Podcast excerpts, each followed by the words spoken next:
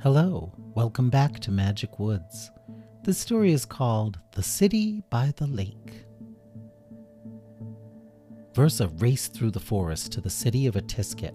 She flew as fast as she could. She hardly stopped to eat or sleep or bathe.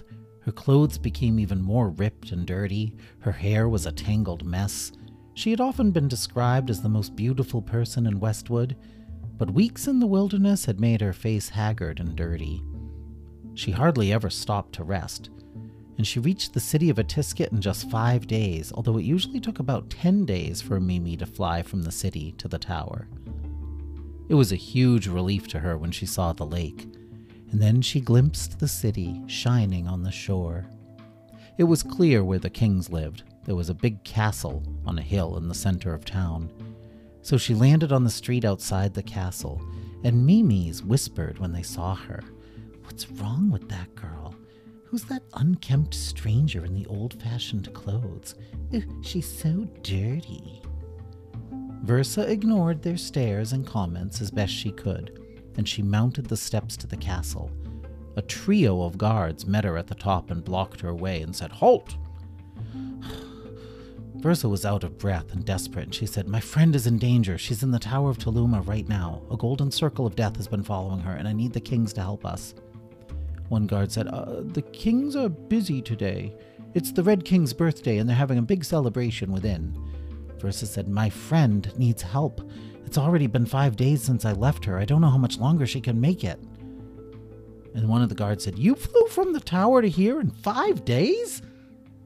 Another guard, their captain, sneered, Impossible. No one can fly that fast. Versa said, Well, I did. Now let me in. We came all the way from Westwood to seek help. And the captain said, Westwood? I didn't know anyone still lived out there. Is everyone in Westwood as unkempt and dirty as you are? Versa said, I'm unkempt and dirty because I've been traveling for weeks trying to save my friend and I need help. The captain said, You'll have to make an appointment. Versa said, I don't have time for this. And she pushed past the guards, Hey! and flew into the castle. And they said, Stop! But Versa didn't listen. She flew into the castle and then came to the wide courtyard in the center. There was a big crowd gathered there and she saw two kings with silver crowns sitting on ornate thrones. One of the crowns had a red crystal on it, the other one had a green crystal. And everyone there wore fancy clothes, and there were decorations and musicians and lots of food. But the music and merriment stopped when Versa burst onto the scene, and someone said, Ew, who's that dirty teenager? What's she doing here? Then the guards came running into the courtyard and said, Your Majesties, we're sorry. She just burst in through the door. And the Red King said, Well, then arrest her. Throw her into the dungeons. Versa said, I came all the way from Westwood. She was trying to keep her anger in check. Came to seek your help. The Green King said, Then make an appointment. And he popped a fat grape into his mouth. Versa said, I don't have time. My friend is in danger right now as we speak. And the Red King said, But this is my 511th birthday, a very important milestone. You can't just burst in here all loud and dirty and interrupt our merrymaking. Versa shook her head. What has happened to our people? And she said it loud enough so that the whole crowd could hear her. Out in Westwood, we imagined the kings to be wise and benevolent rulers. We had no idea they were so lazy and selfish the crowd gasped, and then the kings blinked, slowly realizing that they had just been insulted. Versa said, Among my people, only the best are chosen to attend the choosing ceremony. the Green King said, Oh, please, that's the way it used to be, but no one has come here from Westwood in uh, centuries. The Red King said, And we did that on purpose. Our ancestors made it especially hard for a candidate from Westwood to meet the criteria. The Westwoodians are too few and live too far away. It's impractical to have a ruler from there. Versa said, Well, I have been chosen by my people. I met all the criteria. And the Red King said, What? Impossible. Versa said, I met all the criteria. The Green King said, Oh, you got top marks at your school and you defended your people from a giant evil monster? Very likely. Versa said, Yes, I did. And she pulled out a letter from Professor Twigtip and threw it at their feet. Read it. A middle aged woman who seemed to be some sort of healer or wise woman picked up the letter and read it. It's true, she said. This child has been selected to attend the ceremony next year. The Red King said, Well, it doesn't mean that one of the crowns will choose her. And besides, that's an old rule. We don't need to follow that anymore. Versa said, You should be ashamed of yourselves. And she rose into the air. Sitting here having a lavish party when one of your subjects comes to you begging for help? Is that how Aaron Tack would have behaved, or Corky Lork, or Clarenda the Wide Eyed, or any of the kings and queens of yore?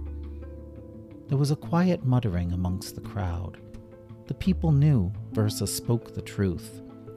And then the wise woman, whose name was Giggy, said, Let the child speak. She came all the way here from Westwood. The least we can do is listen to her tale.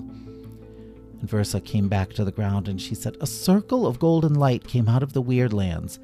Everything it touches turns to dust. No weapon, no landform, no living thing can stop it. A shiver went through the crowd. And it follows my friend, Fee, Fee the faultless, Fee the frail, Fee the beloved. It follows her everywhere. And the Red King said, Oh, you didn't bring Fee here, did you? And he looked around nervously. And Versa said, No, she's in the Tower of Taluma. My friend Kira has woven spells to keep the Golden Circle at bay, at least for a little while. Hmm, Giggy raised her eyebrows, impressed. This Kira must be a powerful old wise woman indeed. Versa said, She's my age. She's a young teenager. Oh. Versa said, Please, your majesties, I need your help. I need you to use your crowns and stop this golden circle and save my friend. I don't know what else could stop the circle. The kings could see that the tide was turning against them. Their people were becoming more and more impressed with Versa and less and less impressed with them. And the Red King said, Well, I can check my magic mirror to see if your friends are even still alive. It can show me how any of my subjects are faring. Versa said, Have you ever bothered to check on your subjects in Westwood? No, I. But we had no idea anyone was still left in that part of the world. Versa rolled her eyes, and the Red King produced a mirror from one of his many robe pockets, and he said, Show me the girl known as. Uh, what's her name again? Fee, said Versa. Phoebe. Show me Phoebe from Westwood, said the king to his mirror. Versa rushed forward to look, and they saw Fee sitting in a chair inside the Tower of Taluma. She was reading, she looked wan and frail, but not unhappy. Versa said, Oh God, she's still alive. Then they saw Kira come into the room with some food. Versa said, That's Kira. And she was surprised to find that she felt a great wave of love for her old friend. Perhaps, she thought, perhaps we could become friends again. Perhaps the Sisters of the Golden Circle would become the wise and benevolent new rulers of the Mimis, they could change things and make things fair. But then she saw Gorky enter the room. He smiled at Fee and gave her some berries. Versa said, She's with that guy? The Red King said, Well, it looks like your friend is fine. Versa said, Yes, at the moment, but the Golden Circle is still waiting for her. She's trapped in that tower. You're the kings. You're supposed to help people. The Red King said, All right, all right. We will see what we can do. We'll assemble our best warriors and magicians, and we'll see what we can do. Versa said, Thank you. And she felt a great weight lift from her shoulders. And suddenly she felt a longing for home. The sisters of the Golden Circle had left in such a hurry that they hadn't had time to bid farewell to their families. So Versa said, Can you show me my family in Westwood? And the Red King said, Show me Versa's family in Westwood. But then the mirror showed a horrible scene. Versa's family lay dead on the floor of their living room. And Versa said, What? And then the king was nervous and he said, uh, Show us the rest of Westwood. And the mirror showed images of the others in Westwood Kira's family, Professor Twigtip, the old warrior who had given Versa her sword. Everyone was dead. Some had died in their beds, some in the streets, some alone, and some together. And Giggy peered closely at the faces of the dead in the mirror, and she said, They died of a horrible disease, a plague, a sickness sent by Lavamok, no doubt, to wipe out all the Mimis in the world. Versa said, My parents are dead? And she was numb with shock. And she said, Everyone in my land is dead? And then the Green King said, Oh, could the plague come here? Oh. Giggy said, Yes, it's probably heading this way. And the Red King said, We need to seal off the palace. Let no villagers and outsiders in. We must quarantine against this threat. Versa said, But what about my friends? Sorry, my dear, but protecting our people is of the utmost importance right now. Versa said, Can someone please come with me to get Fee and help me fly her here? And the Red King said, No! Then we would have to worry about an evil plague and a glowing circle of death. Hmm.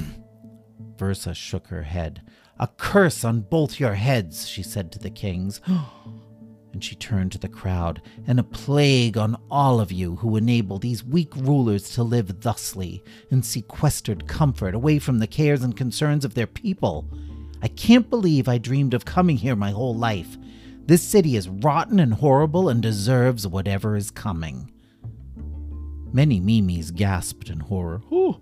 A few bowed their heads in shame. Versa said, I'll go save my friend myself. And she flew up and over the courtyard wall, back to the tower of Tuluma. Hmm. Well, that's the end of the story The City by the Lake. The next story is called Fee's Flowers. Goodbye.